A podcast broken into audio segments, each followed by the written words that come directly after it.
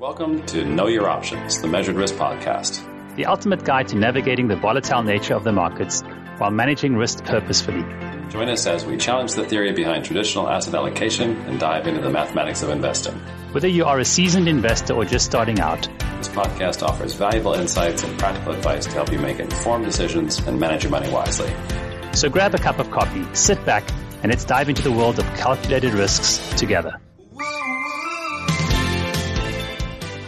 Welcome to the Know Your Options, the Measured Risk Podcast. I'm your host, Larry Kriesmer, my partner, Bernard Sorowski. And we have here today uh, distinguished guest, RJ Kelly. Uh, he's the founder and chief visionary officer of the Wealth Legacy Group. Uh, he's, he's, accomplished tremendous things, and we're very pleased to welcome him to the show today. Well, you're, you're very, very kind. I'm honored to be included with you here. We've already been having some fun even before we're going live. And so I know we're going to have a great time together today as well. Great, great. So why don't you tell us a little bit about, you know, you mentioned in the in the sort of green room that you've been in this industry for a number of years, uh, 35, I think you mentioned. Yeah, I don't just, tell them the real number because otherwise they're going to think that I have to come up in a wheelchair. So yes, exactly. Well, but in fairness, in fairness, RJ, did, RJ didn't give us a number, Larry. You just put that number in there, so we're just going to go with for a yeah. couple of years. Yeah. Well, I was going to I was going to comment that that's a pretty good start because I think I've actually got a few more years than that, or or, or close. Yeah. So, uh, tell us about how you became the uh, founder of the firm that you are representing today. Sure. Well, as everything is a progressive revelation, right? So there's this continuum where we start over on the left hand side and then we wander our way over, as long as we keep at it, uh, along that compendium. And so that certainly happened for me. I started in the life insurance business up in Spokane, Washington in 1977. Uh, and it morphed from there. My father died when I was 18, my first month at Washington State, um, WSU. And so I was faced with the decision, do I go back into the family business, which was the oil business in central Washington, or do I stay in, at university? And fortunately, my parents, my mother had actually sat me down the year before and said, honey, we'd love for you to come back into the family business if you want, but understand that we will support you whatever you decide to do. And honestly, I'm not sure the business is big enough to challenge you. And wow. I mean, I so appreciated that because who knew that my father would be dead less than a year later after that conversation? And I would have gone back into the family business just out of a sense of obligation and honor to my family, just as my father had done when his father died his first year at university and he left university and never went back. So those conversations, as a side note, those conversations we have with our kids, even though they may be five minutes long, we just never know where there's a, where those conversations are going to go and land. So I stayed at, at Washington State and but I, I was really moved by watching what happened to my father's business that when eventually this multi, multi-million dollar company was bankrupt in 10 years following his death because the various disciplines, the planning disciplines were siloed from one another. So the investment people weren't talking with the insurance people, weren't talking with the attorney, weren't talking with the CPA. And as my father's business, which was down here, the management team fine. But when the business grew to these levels with the same management team in place, it was no longer fine. So for me, I wanted to build a firm that could address the various planning issues, whether it's growth and assets, whether it's legacy, whether it's philanthropy, and be able to be just as articulate in those areas, whether or not I got paid for it, as the professionals that we would bring in to actually draft the documents or put together the buy sell agreements or create the dynasty trust domiciled in Nevada or South Dakota or the put the insurance products in place and so forth and so on. So that's really kind of the evolution of practice. Now we're a consulting firm with 21 clients in 21 states. Um, it looks like we're being hired by a wealthy family in Georgia after a conversation this morning. So that'll make 22 states. and just keep going, having fun, and making a difference in the lives of other people uh, around us. And uh, love what I get to do. I feel honored and privileged to get to do it. So, RJ, tell me a little bit about, you know, when we look, at, you know, when one looks at your name, you kind of have an alphabet of letters behind your name, which is quite an achievement in and of itself. Um, can you talk a little bit about those different designations and which one of those you think has been most helpful to you or to you and your and, and the growth in the business, or if there kind of any number of them? How you know which one stands out the most in, in your mind? Great, great question. It's like when I chat with friends who have been around the world and are, are world travelers like myself, say, okay, which what were your three favorites? Yeah. Uh, or I'm a I'm an HI marathoner, so it was like talking, okay, well, which which were your favorite marathons that you did and, and why? Um, so, as far as credentials go, I can lean into uh, several of them. The Chartered Financial Consultant designation is great because it really looks at disparate aspects of planning from a multiplicity of different directions. Point being is that you know we're we're not I'm, I'm not an attorney, but I read through and have read through hundreds of documents up until just recently. We've had an in-house attorney. We don't draft documents, but we're reviewing things all the time um, you know, no criticism intended for those listening audience that are themselves attorneys, but they really want to just get folks in and out as quickly as possible. They don't take the time to talk with them about, you know, what's a trust protector? This morning, here's a very sophisticated woman with sounds like a very sophisticated attorney, but when when we started looking at the drafts of documents that she has, no mention of anything at all called a trust attorney. Sorry, trust trust protector. What does that do? Well, that's when I learned how an irrevocable trust is changeable. We can actually take a trust that's supposedly not be able to be changed and make it changeable. How do we do that? Put a trust protector in there. So that Chartered Financial Consultant designation, the CHFC, has been a great door opener for that. But also my accredited estate planning designation designates the fact that I know what I'm doing in the estate planning field. My MSFS, my Master of Science in Financial Services with a subspecialization in taxation. I think that probably is a single designation has done the most for me because the world revolves around tax, tax yeah. mitigation. So we get paid right now. I'm in the midst of finishing a $43 million sale of a farm in New Jersey where? mm, there's still farms there. Yeah, there's farms in New Jersey. As as my buddy, At least one. He said, "RJ, uh, we are called the Garden State for a reason." yeah. okay. But we're selling a $43 million farm using a special exemption in the IRS tax code put there in 1988 for those in the ag industry where we can sell the asset and defer the recognition of the tax for 30 years. And at the same time, give 94% of the net sales proceeds to that farmer within seven to 10 business days. We can also do the same thing with production we can take the and, and a great case for this is Boise Cascade is a pretty well-known company that, that, up in Pacific Northwest where I'm from. They then sold their part of Office Depot Office Max, the office supply company. But they had a sale of $1.6 billion of timberland back in 2005. They deferred the recognition of that tax well, I'll ask it this way.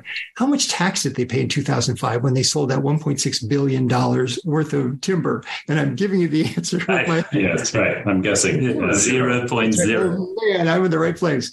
So zero, and they chose to not pay it for 15 years. Well, if you have $1.6 billion with no tax implications, you can do a lot of good things to grow the value of that 1.6 billion. Well, in reality, the, there are no years stated in this subsection, but we go with 30 just because that's a reasonably long period of time, even though Congress, in fact, did not put a, a, a period of time in there. So we can do this for both um, the sale of farmland, or we can do also with the production that's coming from farm, in this case, timber. What about cattle ranchers? Yep. Anything that um, has a date and an activity where there's a liquidity event. We looked at one of my dear friends who's a horse rancher and he gets steady income every month, but it didn't apply to him because really he's in the housing business. He just happens to be in four footed animal housing. Oh, so wow. there's no liquidity event that we could do for him unless he sold a whole bunch of horses at one time, in which case, as long as it's $250,000 or more, we can defer the recognition of the profit, the tax from that for 30 years, which, especially for those in the farming business, they don't want to sell land. It's like the farmer who said, you know, I, I don't want all the land that's in the world. I, I just want the land that's next to mine. So yeah, what point. we do is by selling, by giving him money, 94%, 94 cents on the dollar of net sales proceeds from that production, what are they going to do with the money? Normally farmers take that money and they go and they just buy something, you know, a $5 million combine. Do they need it? No, but they hate paying taxes. There's no group of people I've never, I've, I've ever seen or met that hates paying taxes more than those in the ag business. But what we can do is we can give them cash in their pocket that they can take out and go do whatever they want to. And guess what they'll do? Probably go buy some farm land that's next to theirs. So it's a mm. fascinating subsection of what we get to do. So that tax mitigation from my tax subspecialization of my master's, probably the single one that's been the most useful. But then also my wealth management certified professional designation and being an independent registered investment advisor. has helped me a lot because 60% of our revenue comes from assets under management that we do have a very special platform uh, that we provide that has downside protection, but at the same time, upside growth potential by investing in all 11 sectors of the US economy not individual stocks or bonds, but in fact, across all 11 sectors. So we have that downside protection with a built in stop loss. At the same time, we can go fully out when things are good and, and be invested across 11 sectors at extremely low cost. So those are the first things that come to mind right offhand. Yeah. That's really cool.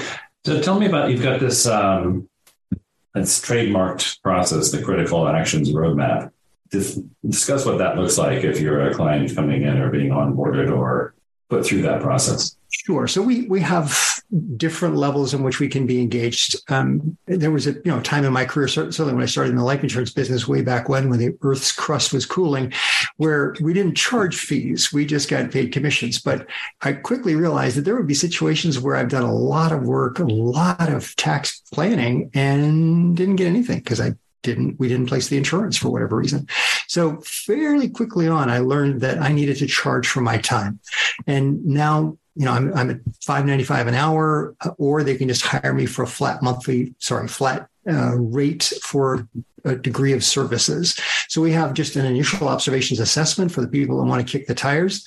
So that's about four or five grand. Um, where we take a look at things, we'll give them up to eight hours worth of discussion time. But most commonly, people hire us to do a critical actions roadmap, which is where we look at the, what I call the four legs of the table. That's their estate planning, that's their insurance, their investments, and their legacy planning. How much do they want to leave to the kids, Gen 2, Gen 3. That's the four legs of the table. The tabletop is, the, I'm sorry, I got ahead of myself. The income planning is the fourth leg of the table. Because again, my retirement income certified professional designation training has has really brought me into a place where I realize how unprepared for retirement, sadly, most Americans are, but it doesn't stop there. Canadians, other parts of the world as well, are, are equally unprepared, it seems. So the four legs are the estate planning, the insurance, the investments, and the fourth leg is income planning. How much do you need now? How much will you need five years from now, 10 years from now, and so forth. And then generationally, we may also look at income planning as well. Those are the four legs of the table. On top of that is the legacy. How much do you want to give to the next generation? I look at it as a pyramid.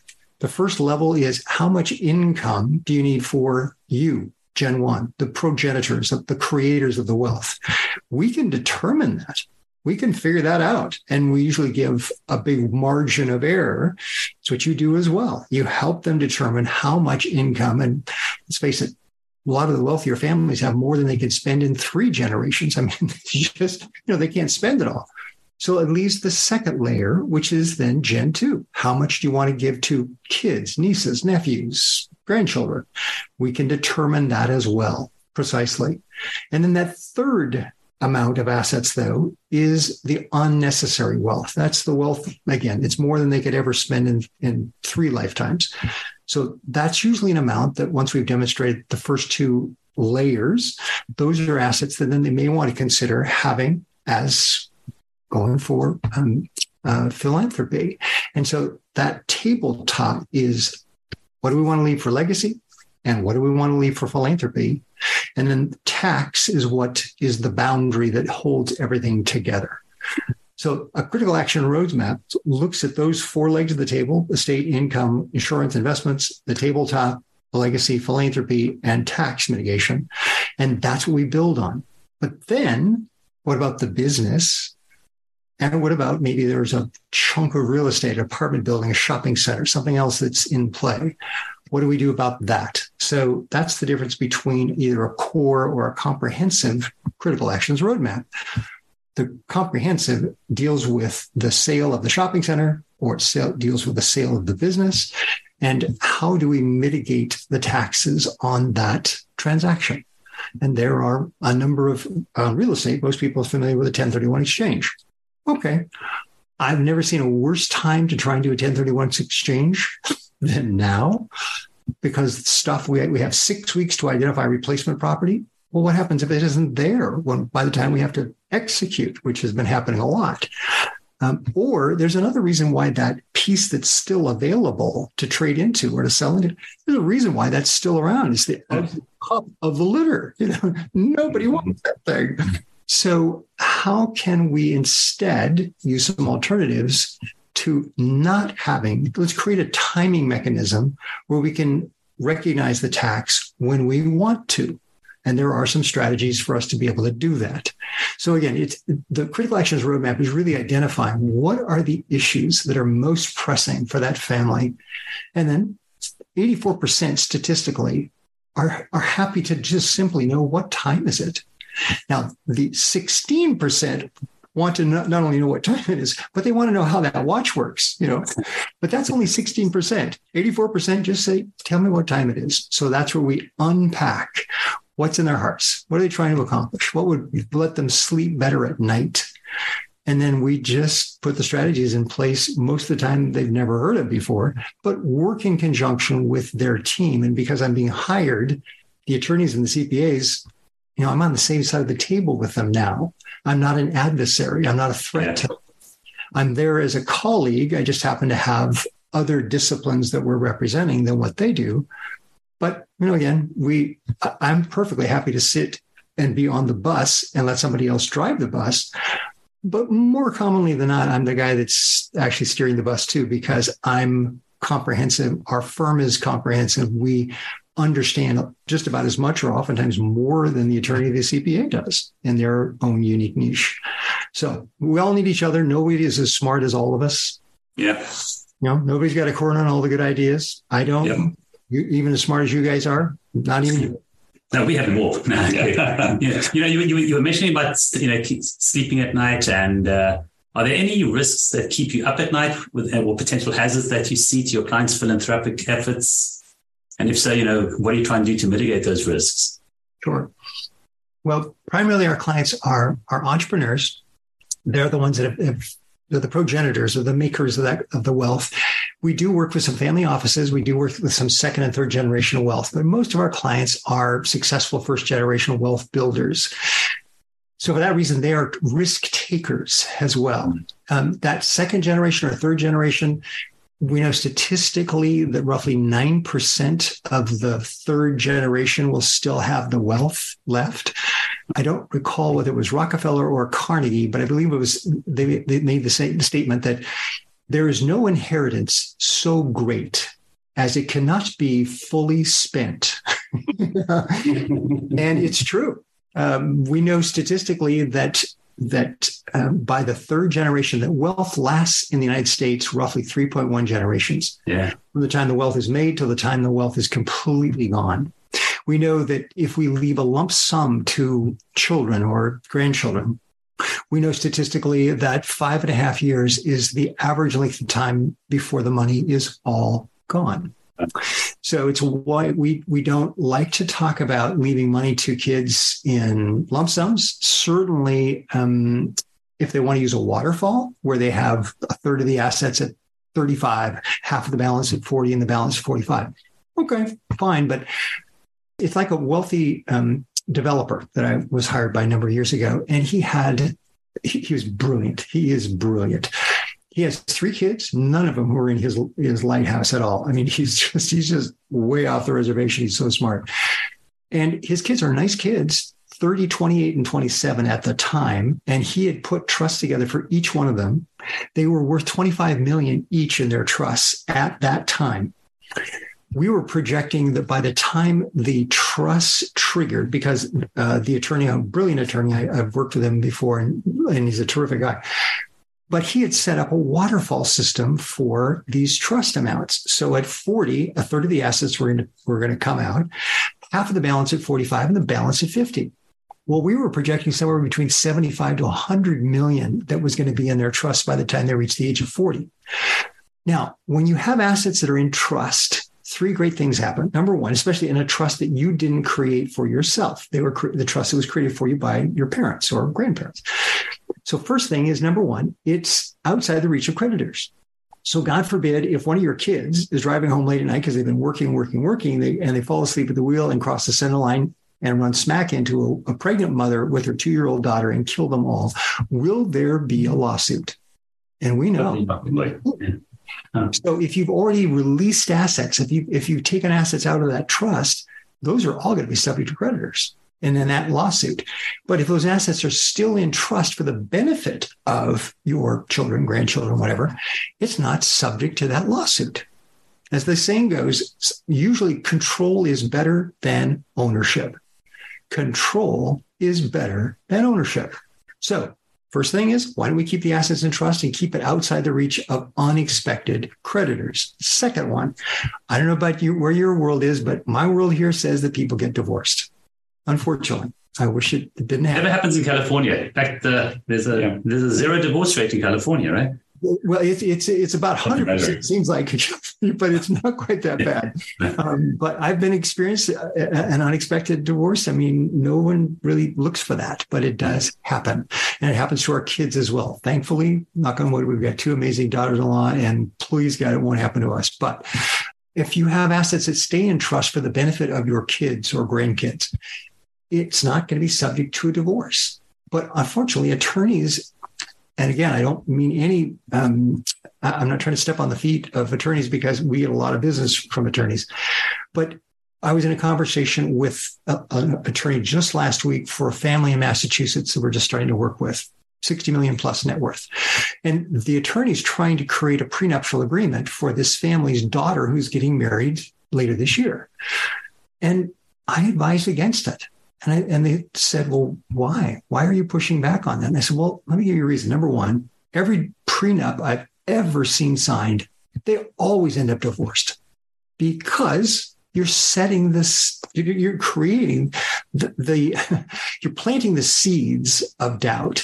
So here's the story. You've got a son and your and your daughter and so you've got your son-in-law and your daughter says to your son-in-law soon to be son-in-law you know what? I love you. We'll be married forever but just in case i'm going to keep these assets in a separate trust.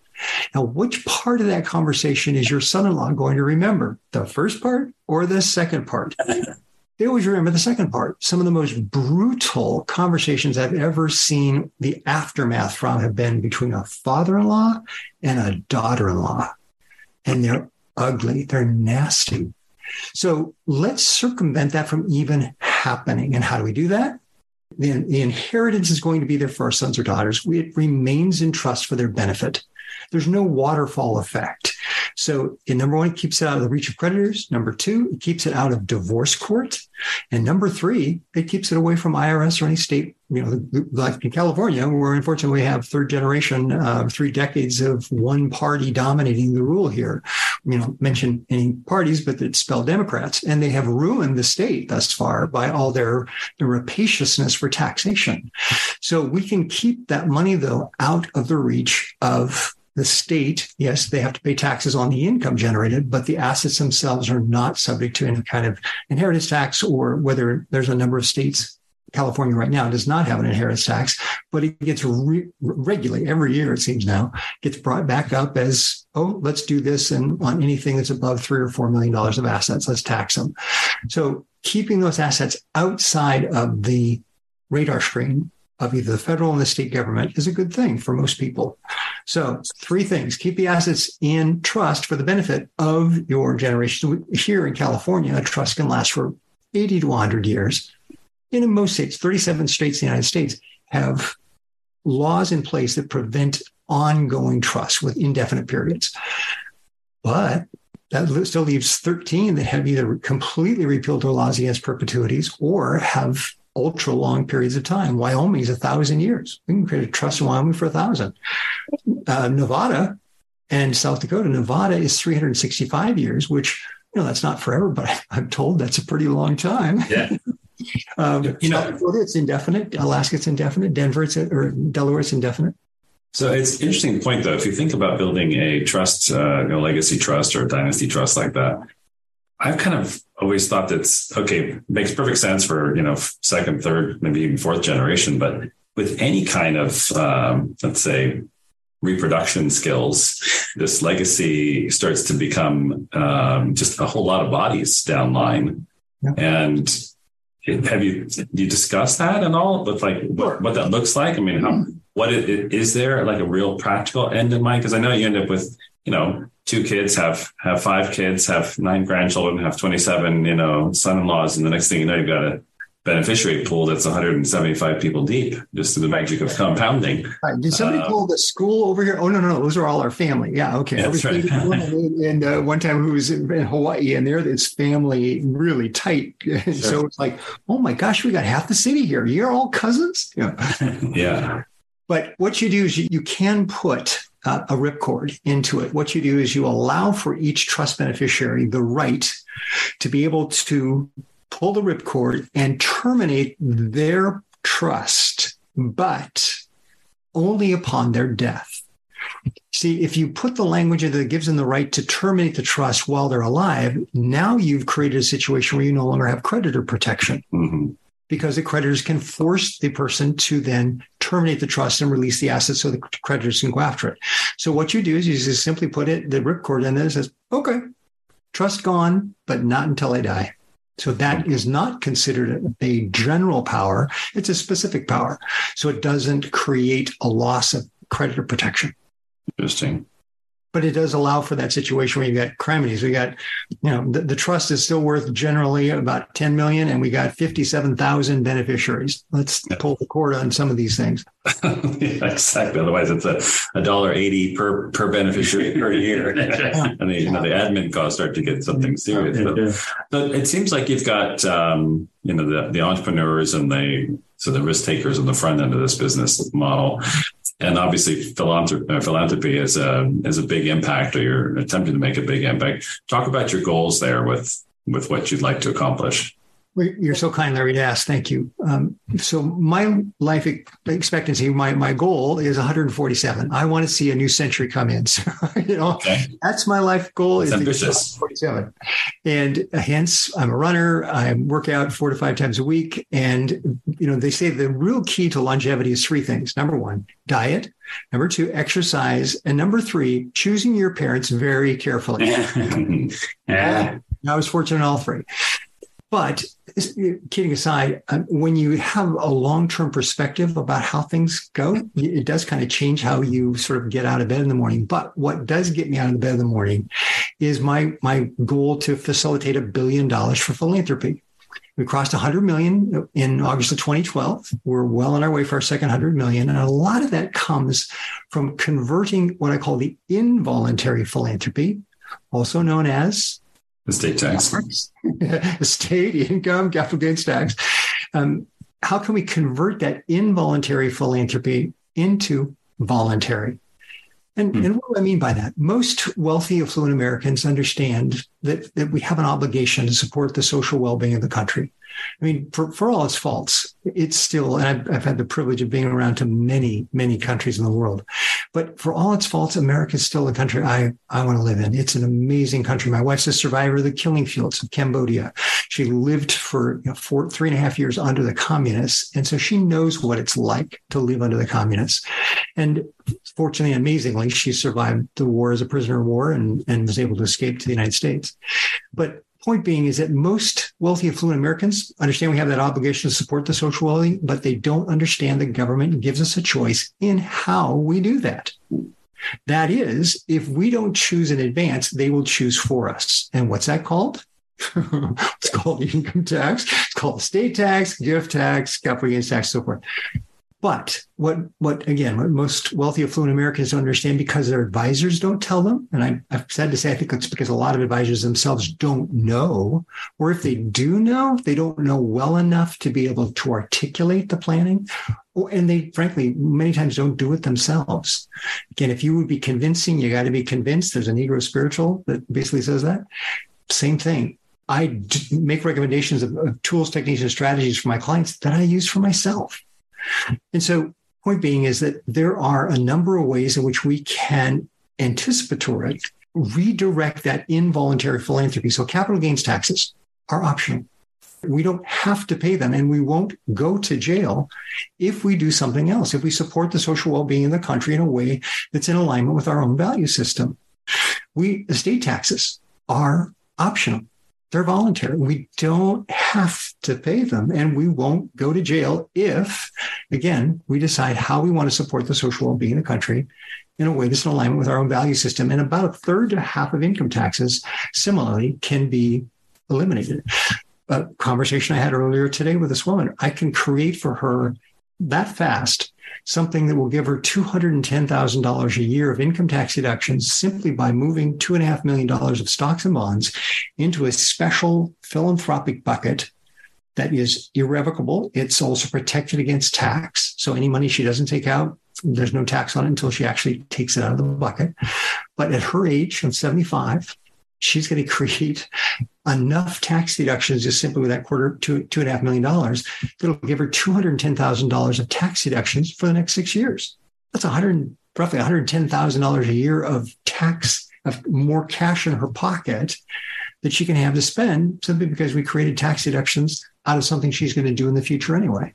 She another example, this sweet couple, they sold their seven and a half million dollar business and property and his wife said, We're not doing another 1035, 1031 exchange. 1035 exchanges are for insurance and annuities. We're going to do a 1031 exchange on the real estate. So, $7.5 million sale. Guess how much taxes they created?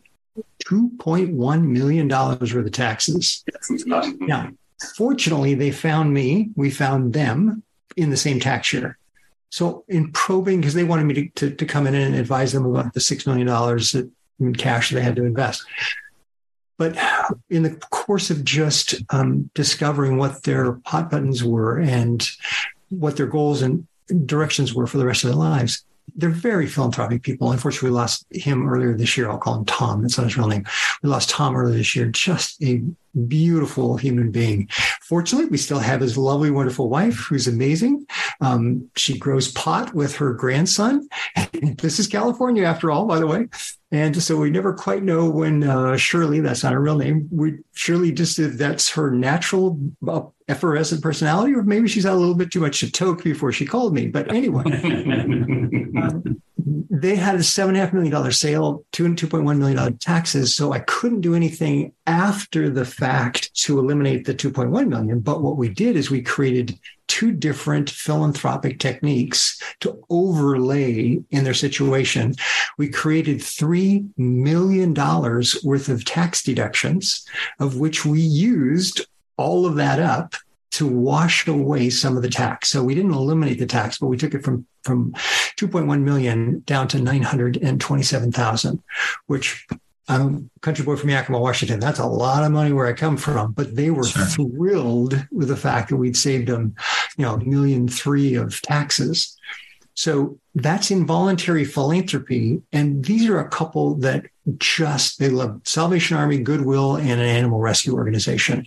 So we're able to recover back some of that money to be able to use not only to give her income for the rest of her life, but also be able to have even bigger gifts to the Salvation Army, Goodwill, and, and this animal rescue organization. But had we met each other prior to the sale, their taxes on that sale would have been zero. Hmm. We could have put the same structure in place for them we used after this private philanthropic trust that we created. We could have done that ahead of time and had zero tax to pay and yet still created $3 million for the tax deductions.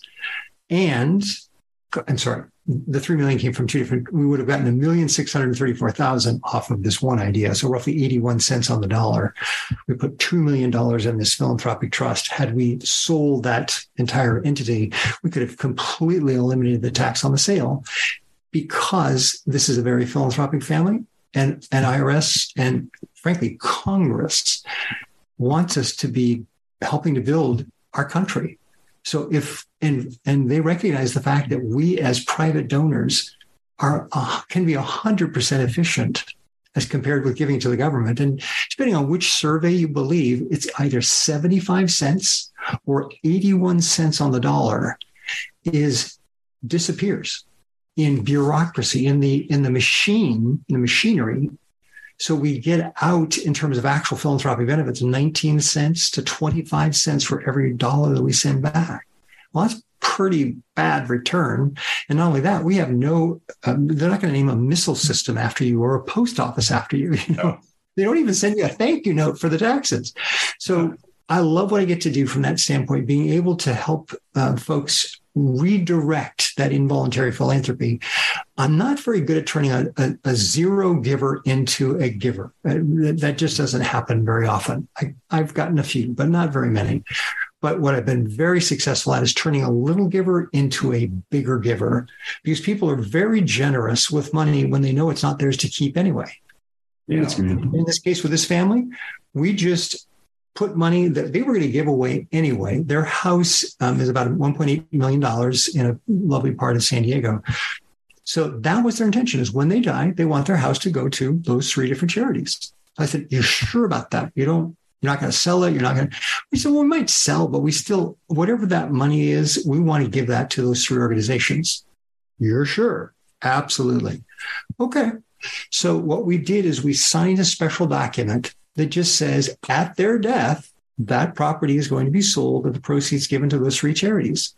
Simply by doing that, gentlemen, that created for them a million three hundred and thirty-seven thousand dollar income tax deduction that we have six years to use it up. Well, because we had that huge sale up front of seven and a half million and the huge tax bill, we used it all up that first year.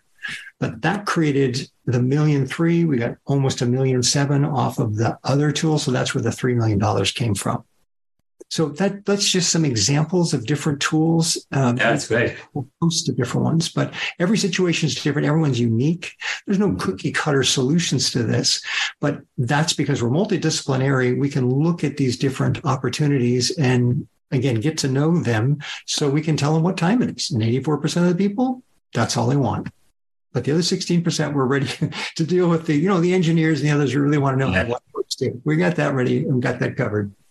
Well, before we wrap up the uh, conversation today, looking ahead as you look out over the financial landscape, do you see any trends or changes, or are you are you thinking about making any adaptations? Any sort of artificial intelligence now is the big buzz. Anything uh, on your on your thought or your plate there you want to chat about before we wrap up? Well, I, I, love technology, especially I love technology when it works. Mm-hmm. Get really frustrated when I throw my laptop out the window or my cells and the other technology. Um, I love AI because it can it, it can make things um, more predictive, but it's just like the robo advisor um, concern that was happening a few years ago. And would robo advisors take the, the place of advisors like you and me. And while there was some consternation about that, very quickly it became apparent that you can't replace that at least at the lower end, okay, robo advisors, that makes great sense. You and I simply can't provide our services at that level to the, the vast majority of people. All we can do is we can do our podcasts. We can do, I've got a book coming out uh, on retirement planning top 10 planning mistakes that will keep you from retiring well, um, how to design your ideal retirement starting today. Because again, most Americans are simply not going to be able to retire. It's kind of scary, actually. And here in this, this amazingly wealthy country that we have, most will not be able to ever step back. And 41% of Americans ended up retiring sooner than they planned on because either their health changed or the, someone that they loved, their health changed, or their, the health of their company and their job changed. So most people think, well, I'll just keep working and putting money away. And they can't do it because something comes up they weren't planning on. And there's a host of other reasons that affect us. So AI is great. It will help, especially for those that don't have the funds to hire professionals like you and me.